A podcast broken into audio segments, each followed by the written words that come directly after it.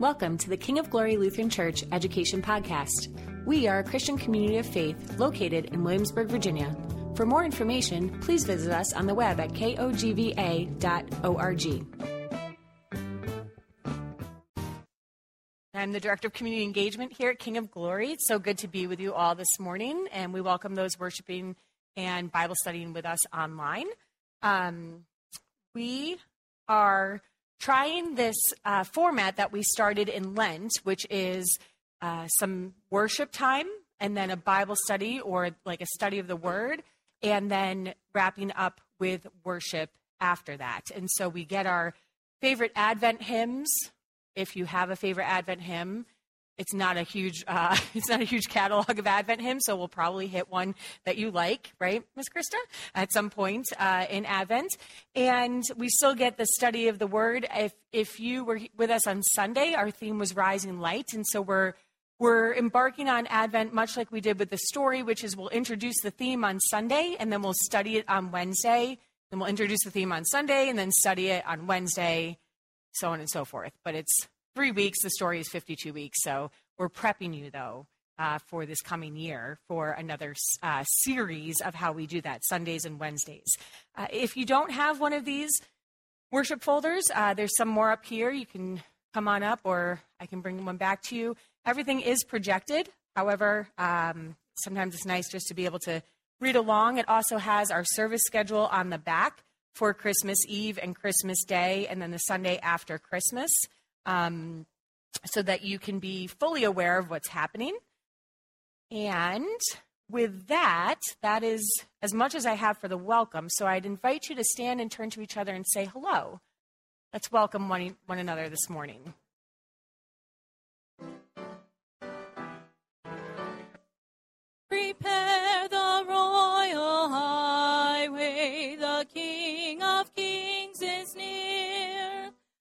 Every hill and valley a level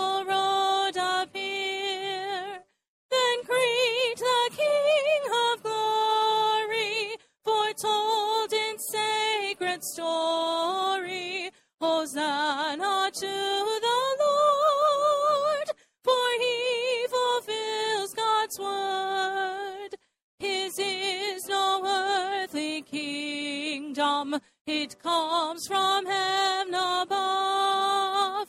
His rule is peace and freedom, and justice, truth, and love. So let your praise be sounding, for kindness so abounding. Hosanna to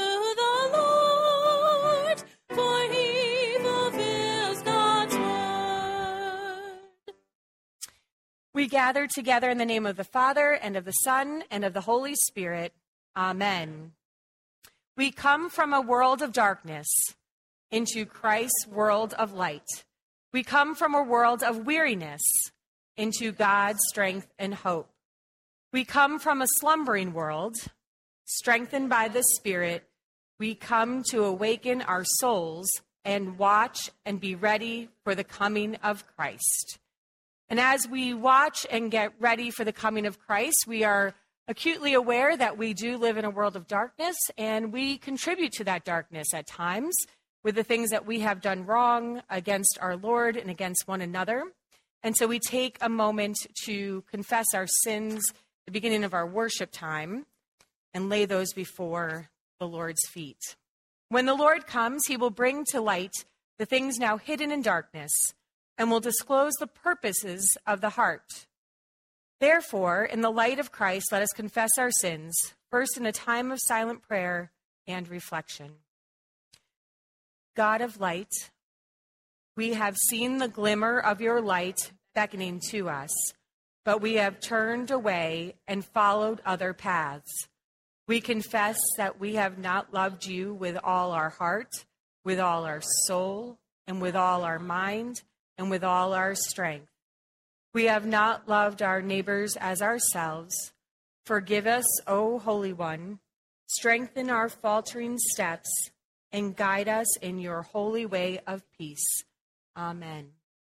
Hear the good news of the psalmist's proclamation.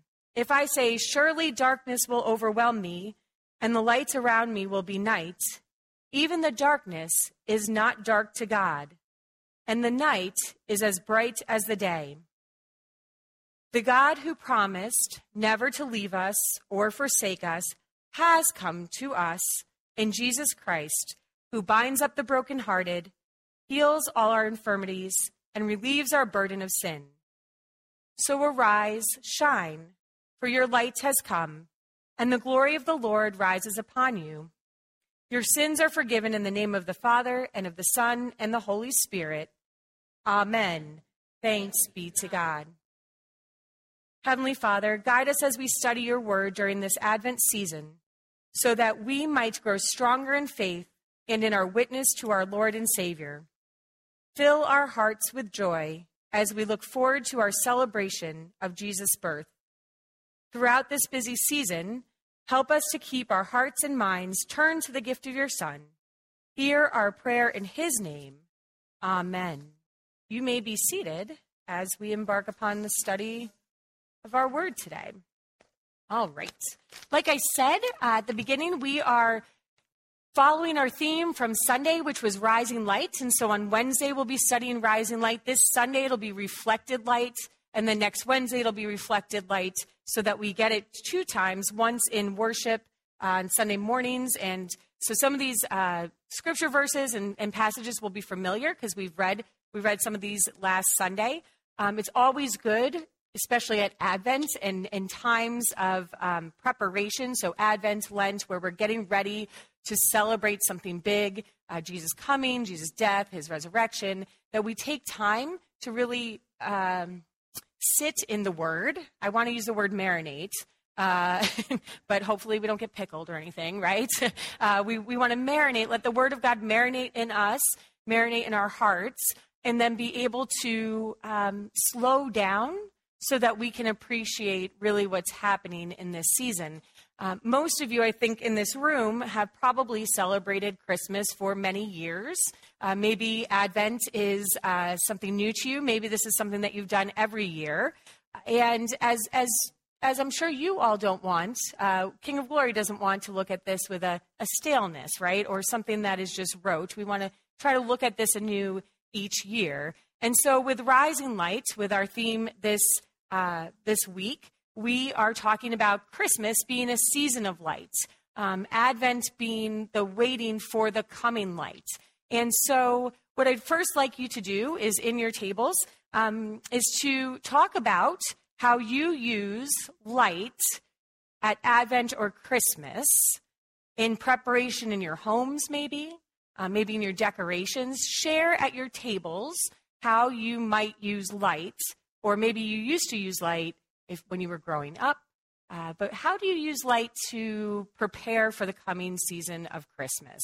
Take about two minutes talk in your tables, please. Okay. Can we have maybe one or two people share how you use light in this season? And Larry will come to you so that the people online can hear what you do as well. Who would like to share? who will share. Maybe you don't want to, but who will? okay, Erica, over here.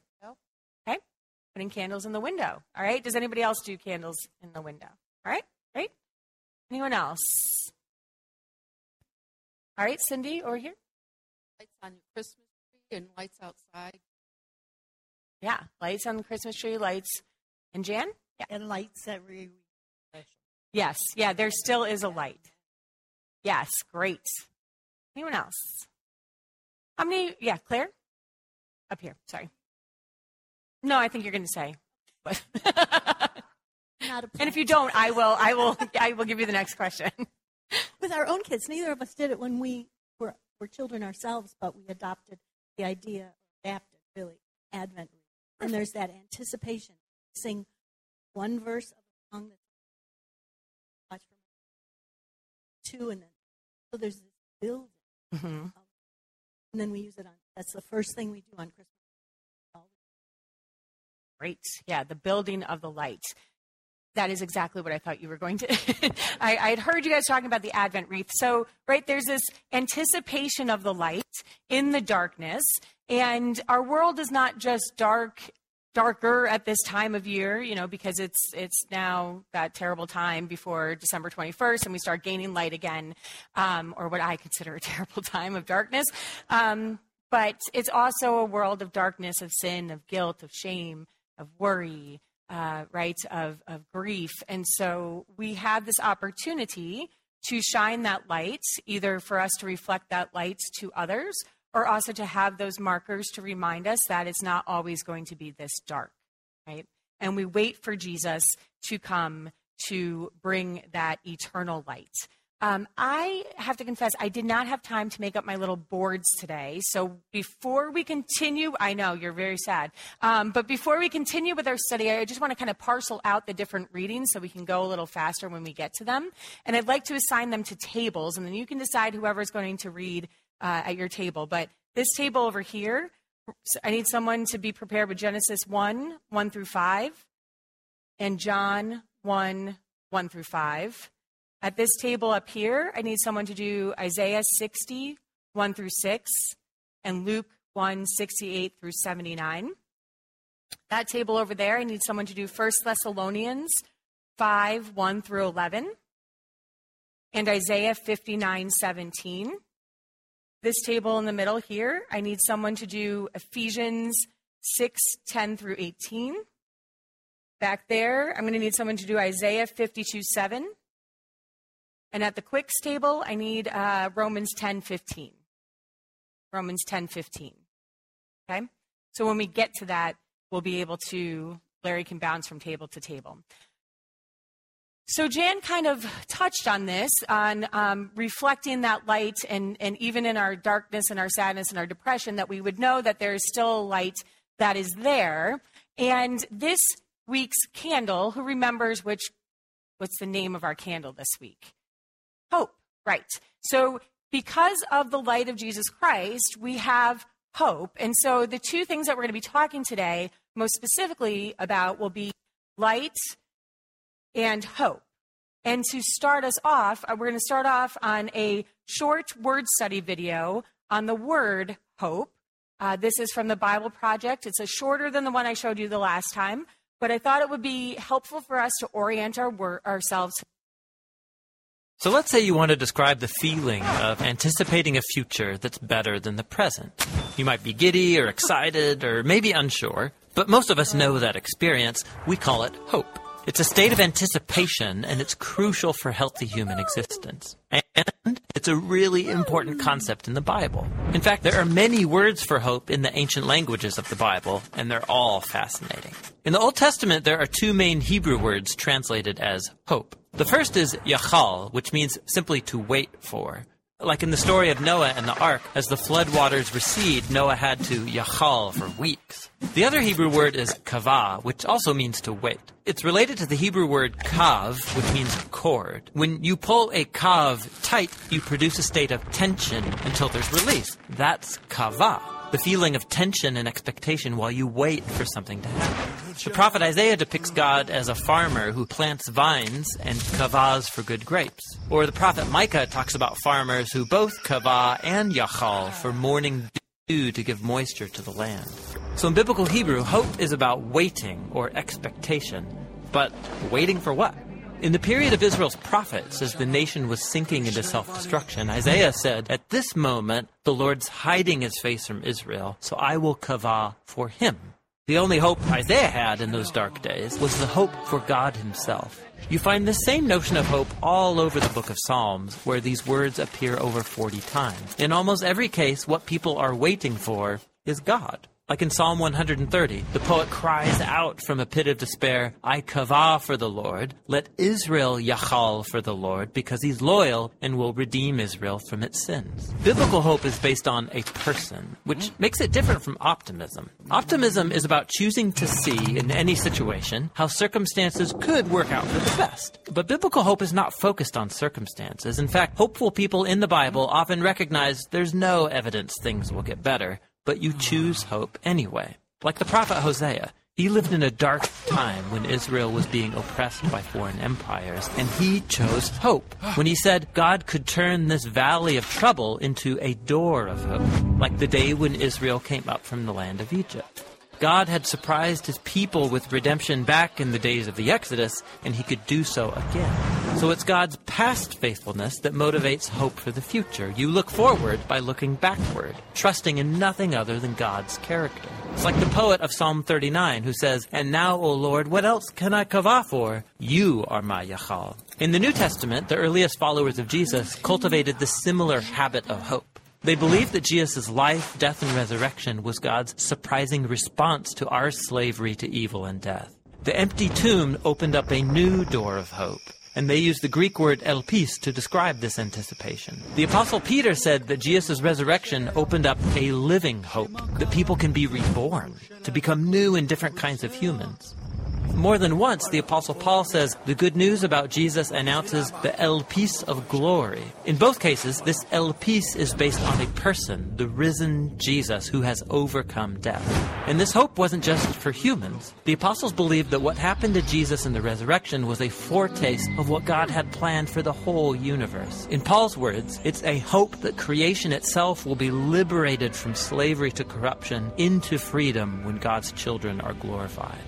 So Christian hope is bold, waiting for humanity and the whole universe to be rescued from evil and death. And some would say it's crazy, and maybe it is. But biblical hope isn't optimism based on the odds. It's a choice to wait for God to bring about a future that's as surprising as a crucified man rising from the dead. Christian hope looks back to the risen Jesus in order to look forward.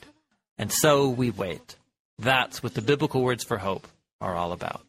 Okay. In your tables, real quick, one minute reactions to the video. What did you learn? What was new? What did you already know? Talk about it for a minute in your tables, and then we'll get your reactions for everybody. All right. A minute goes quite fast sometimes. Some reactions. Larry is ready with the microphone. What did you learn? What was new? Sue. learned that I should probably study. yes, right. Studying Hebrew. yeah, that that's helpful. Or we can just watch the Bible video, Bible project videos for a while. yes, yeah. You learn a lot more, right? There's what we think of hope. Then there may be a couple different words for, uh, and we don't always get that nuance in in English. How many of you learned something new in that video? Okay, great. Um, just kind of a just kind of a temperature, you know, in the room. If if you all knew that, then I would stop bringing Hebrew videos into Bible study. Um, all right, so let's jump right in. Uh, we're talking about rising light today, and so we've got Genesis one. 1 through 5 and John 1 1 through 5. If you are not reading that, that's this table over here. I invite you to turn to your Bibles uh, in for these passages. And what I would like for you to notice, and you may have already noticed this before, so forgive me if it's redundant, it's just really important, uh, that there is something like an echo or a recall in the Bible. And by that I mean, uh, we see in the New Testament uh, that same premise of looking back by using the same words. We've talked about this before in different studies where um, where we have, uh, you know, a New Testament writer, and they're using words that would be recognizable to the people to whom they are speaking as bringing up a memory of something they already knew, right? Uh, so we have seen this before. We see this with Jesus. We see this all the time in the Pauline epistles. Uh, he uses it all the time. And because we don't know Hebrew, right, or we don't read the Bible in its original languages, we don't always get that there is this echo and recall. Uh, and because it is a story that we have mainly learned by reading, uh, we don't hear it the same way that people who have heard this story about God and his salvation um, did at that time because they, it was an oral history. And so you would tell the stories. And then when you would tell the stories again later, you'd be like, oh, yeah, I remember hearing that, right? I remember this story. So most uh, recently in our, in our profiles of strength in scripture, we've been talking a lot about Exodus theology. and where the writers would use the same words that were used for the Exodus to remind the people that God has rescued them before and will do so will do so again. So we see that here, uh, an echo and recall in Genesis 1, 1 through 5, and John 1, 1 through 5. Whoever at that table is reading, Larry's got your microphone. In the beginning, God created the heavens and the earth.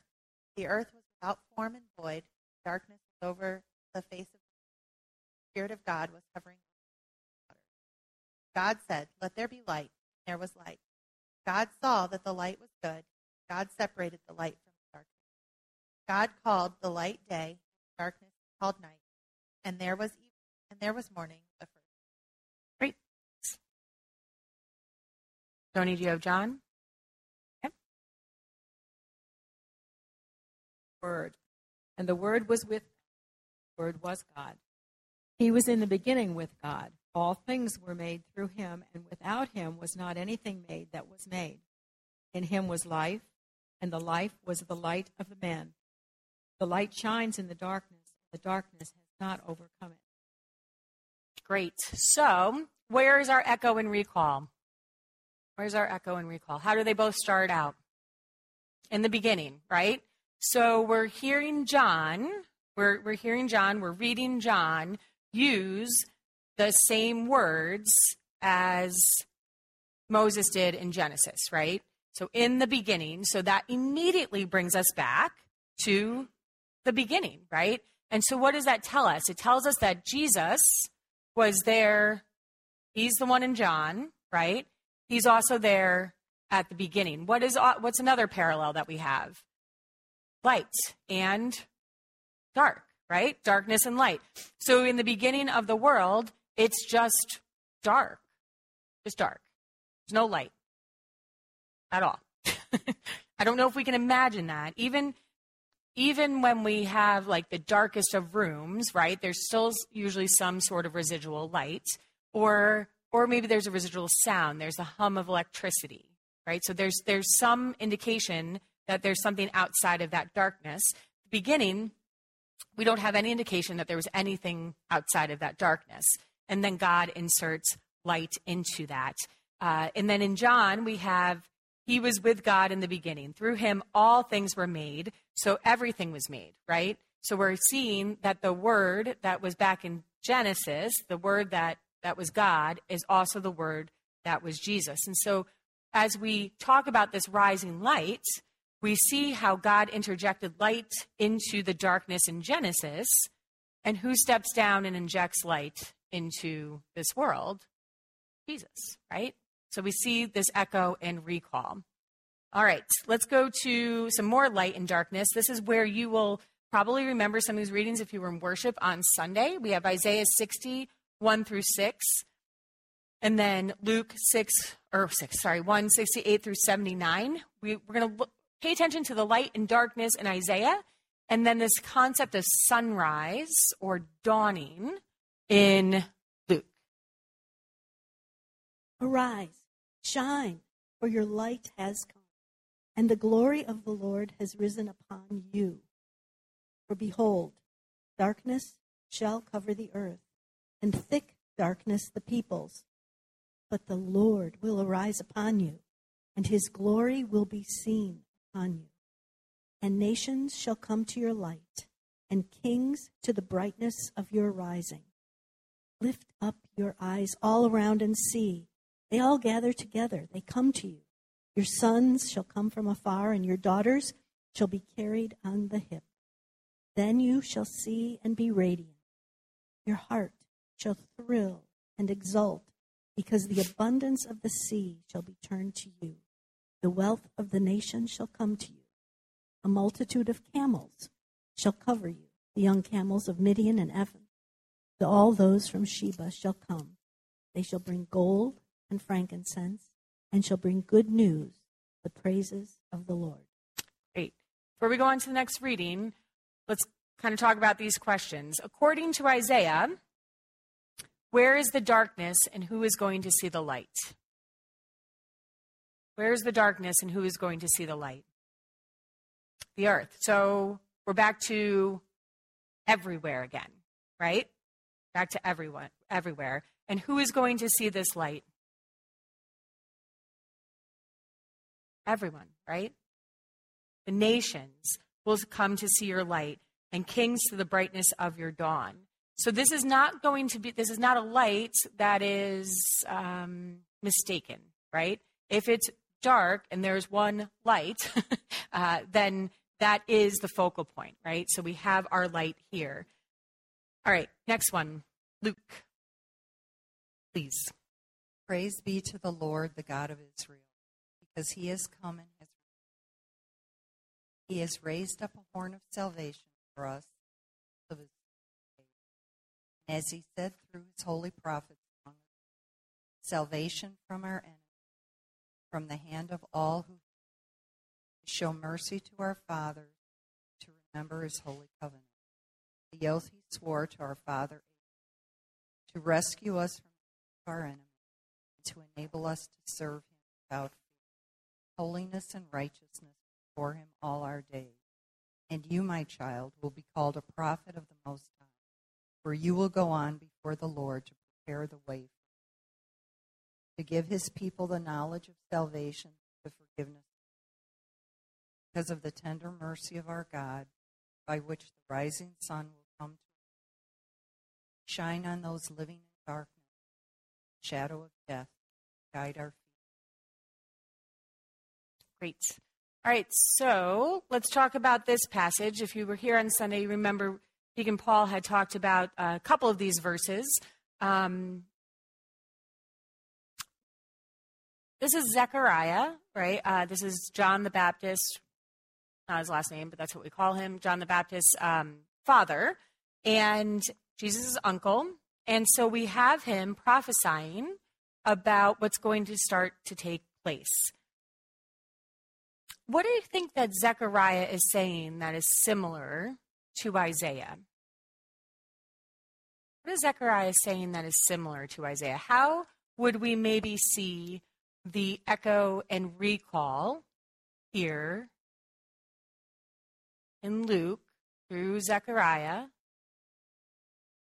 to hey Larry can uh, Ken like the thank you um what's similar here what would might be our echo and recall It's yeah it is a big deal yeah if you think about 400 years you know i think sometimes when we talk about it in biblical terms we're like oh, 400 years but like I don't know. Our nation, you know, has only been here a couple hundred years, and we're we're not even we're not really even at the 400 year mark, right? I mean, we are here, right, because of Jamestown, so we have that claim to fame.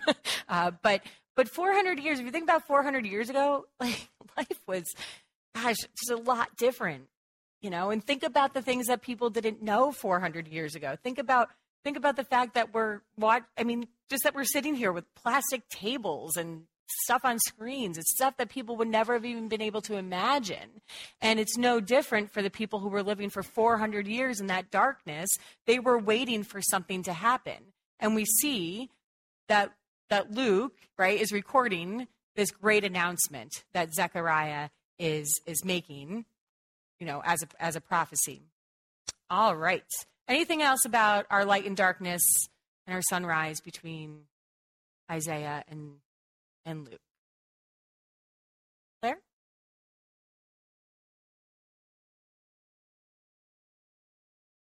It's not exactly, I mean, it's, the words are not sunrise or light, but the idea of the nations in mm-hmm. Isaiah, I shine for the nations. And in Luke, names enemies. Well, for Isaiah's time, nations were enemies. Right. So there's an, a dawning impression that can Yeah. in both. Yeah. Thank you. Great insight. Anyone else? Our next one is our armor of lights. We're going to be looking at these passages 1 Thessalonians 5, 1 through 11, Isaiah 59, 17.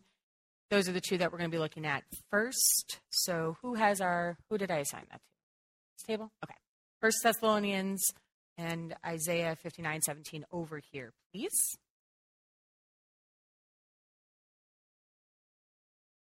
Now, concerning the times and seasons, brothers, you have no need to have anything written. For you yourselves are fully aware of the day of the Lord will come like a thief in the night. While people are saying, There is peace and security, then sudden destruction will come upon them as labor pains come upon a pregnant woman, and they will not escape. But you are not in darkness, brothers, for the day to, surpri- for the day to surprise you like a thief. For you are all children of light, children of the day. We are not of the night or of the darkness. So then, let us not sleep as others do, but let us keep awake and be sober. For those who sleep, sleep at night, and those who get drunk are drunk at night.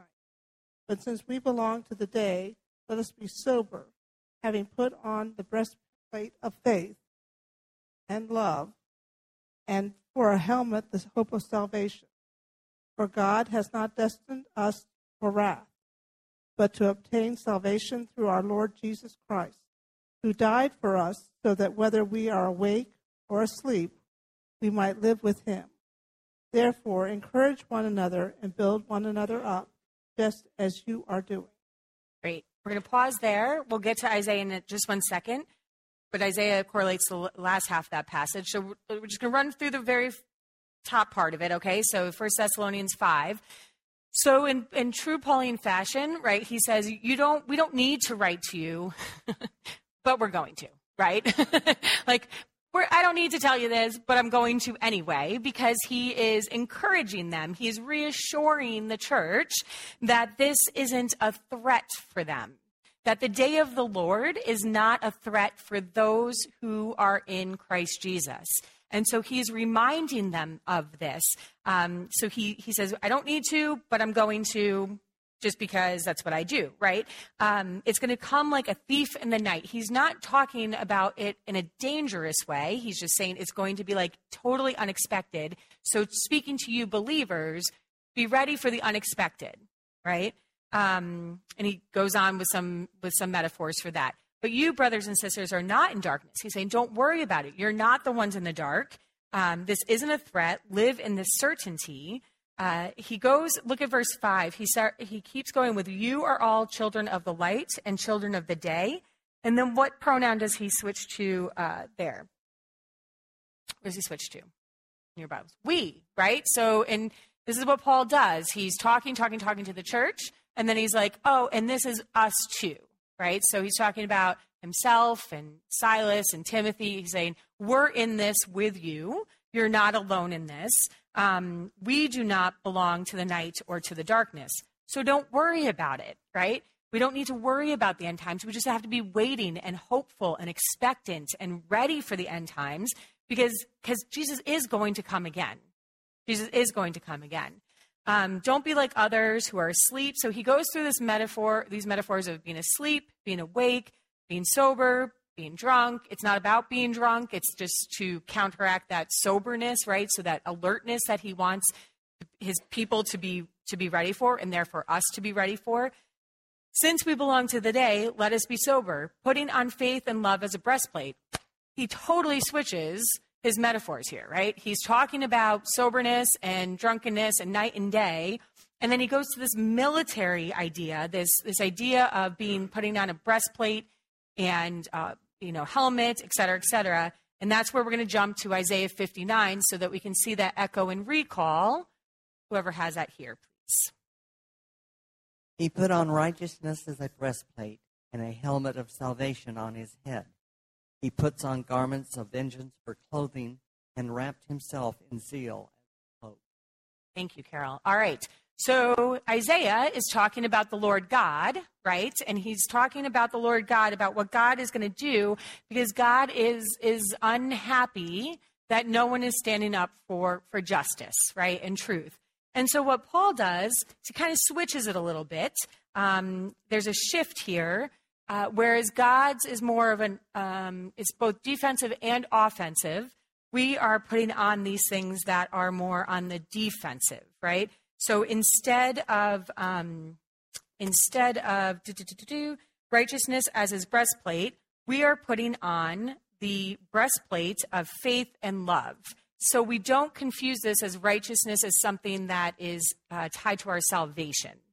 Uh, this is not a righteousness that is tied to salvation for us. It's the faith and love that we're going to be putting on so that we can be we can be participants in this lo- in this world and reflecting that faith and love to others.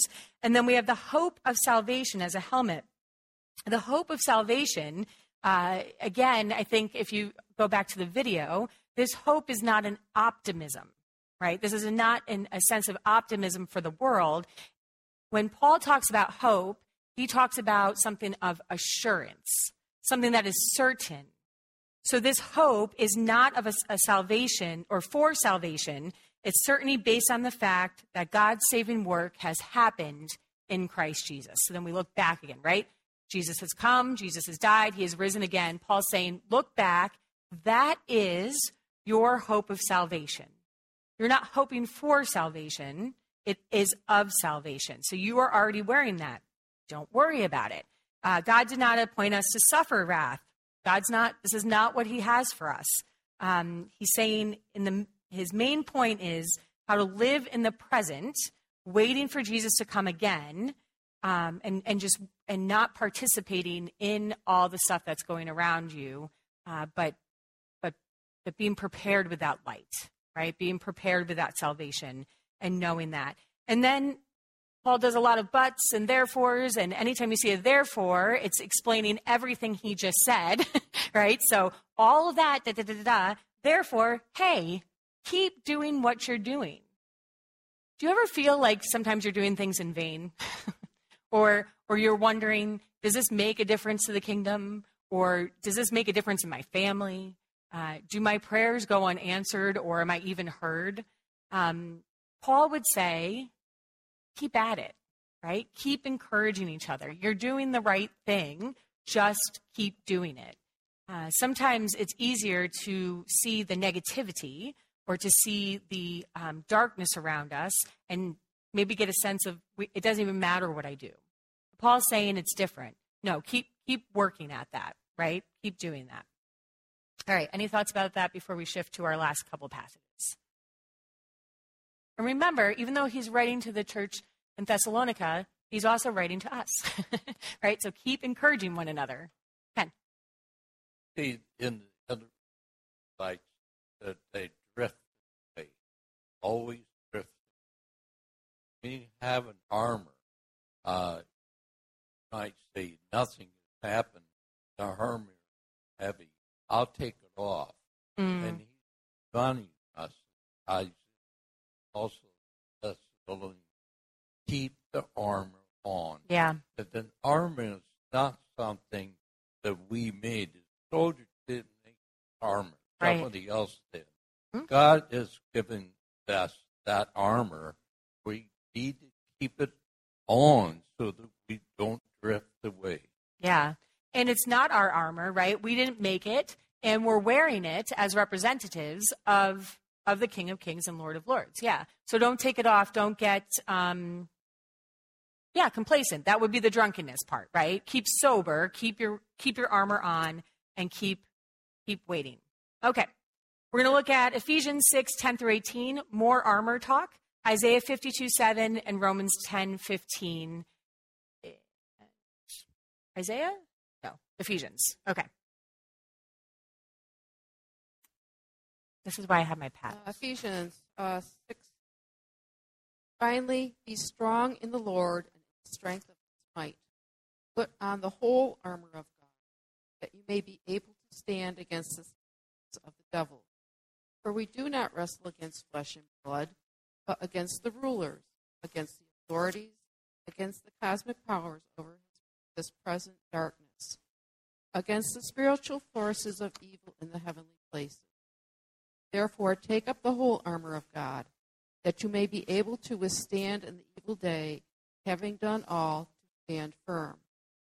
Stand therefore, having fastened on the belt of truth, having put on the breastplate of righteousness, and as shoes for your feet, having put on the readiness given by the gospel of peace. In all circumstances, take up the shield of faith, with which you can extinguish all the flaming darts of the evil one. And take the helmet of salvation and the sword of the Spirit, which is the Word of God, praying at all times in the Spirit with all, all prayer and supplication. To that end, keep alert with all perseverance, making supplication for all the saints. Thank you. So we have more armor talk, right?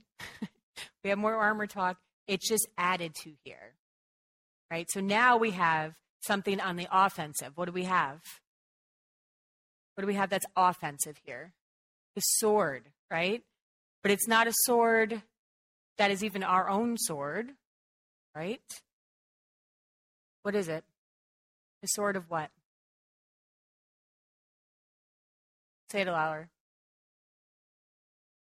Spirit, right? That is not our spirit.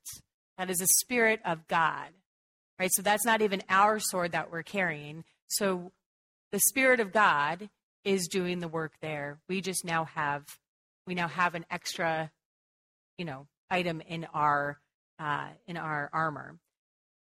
These last two verses are what I want to focus on because it relates to um, verse 15. So if we could have Isaiah 52 7 and then Romans 10 15 right after that, I think this is kind of our charge as Christians as well. How beautiful on the mountains are the those who proclaim, bring good tidings, proclaim salvation. Say to Zion, your God reigns. Great. And Then Romans.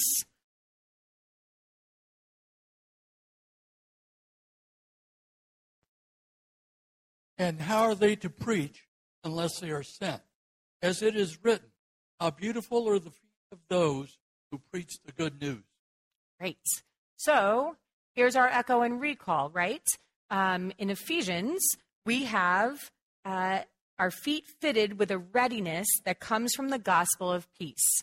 We are not on the offensive to hurt or to name or to beat people over the head with the Bible. We are on a mission of peace. We are on the mission of the peace of God that surpasses all understanding that's in Christ Jesus.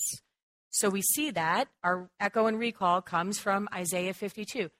Paul is doing this on purpose, right? Everything that Paul does, he's doing this on purpose. He's saying, remember that this is what happens. This is what the beautiful are in the mountains are the feet of those who bring good news. That's the euangelion. That's the gospel. So those, that's what's beautiful is when we bring the gospel to others. We see that in Romans. People aren't going to hear. People aren't going to know the gospel unless there are people who fitted with the gospel of peace go and share that.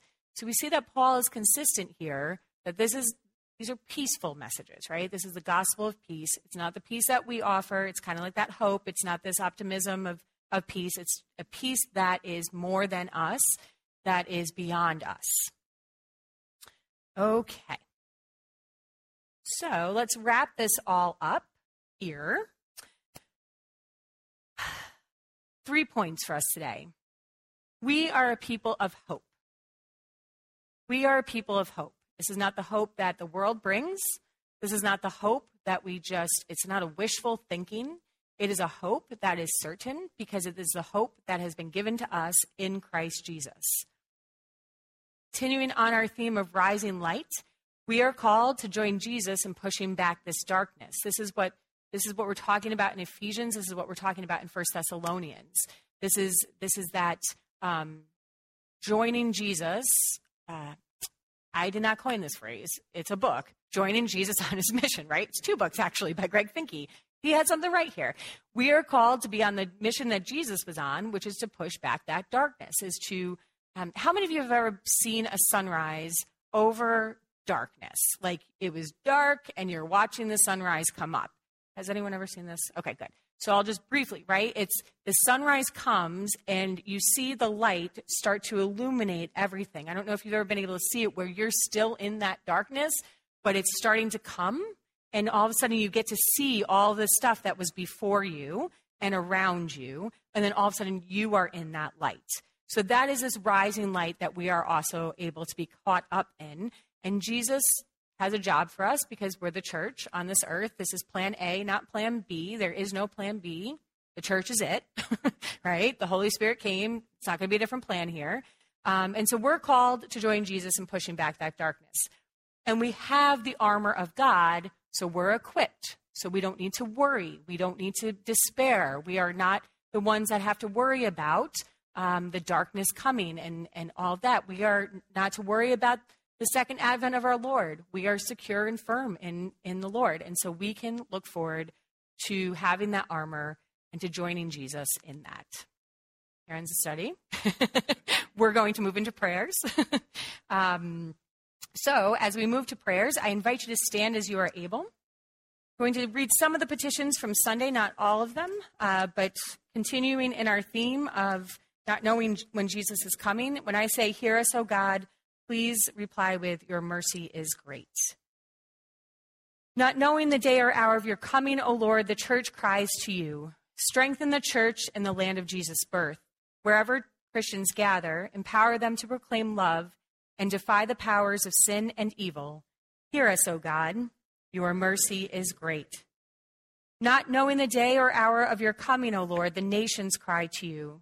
Bring justice to the marginalized, courage to the peacemakers, wisdom to leaders, and hope to generations who have only known conflict, oppression, or poverty. Hear us, O God. Your mercy is great. Not knowing the day or hour of your coming, O Lord, your people cry to you. Comfort those separated from loved ones by distance, estrangement, or loss. Help us as we care for others and rely on others' care.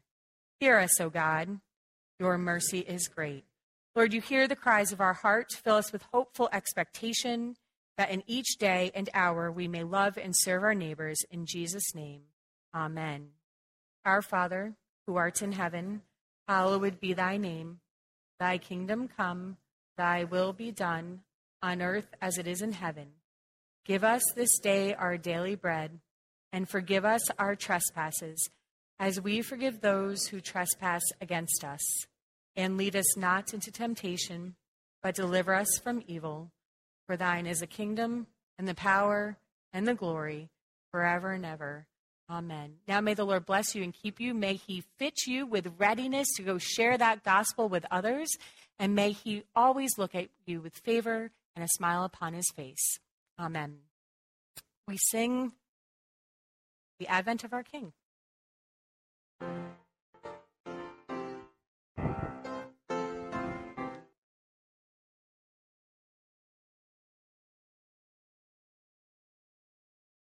The advent of our King, our prayers must now employ, and we must hymns of welcome sing in strains of holy joy. Before the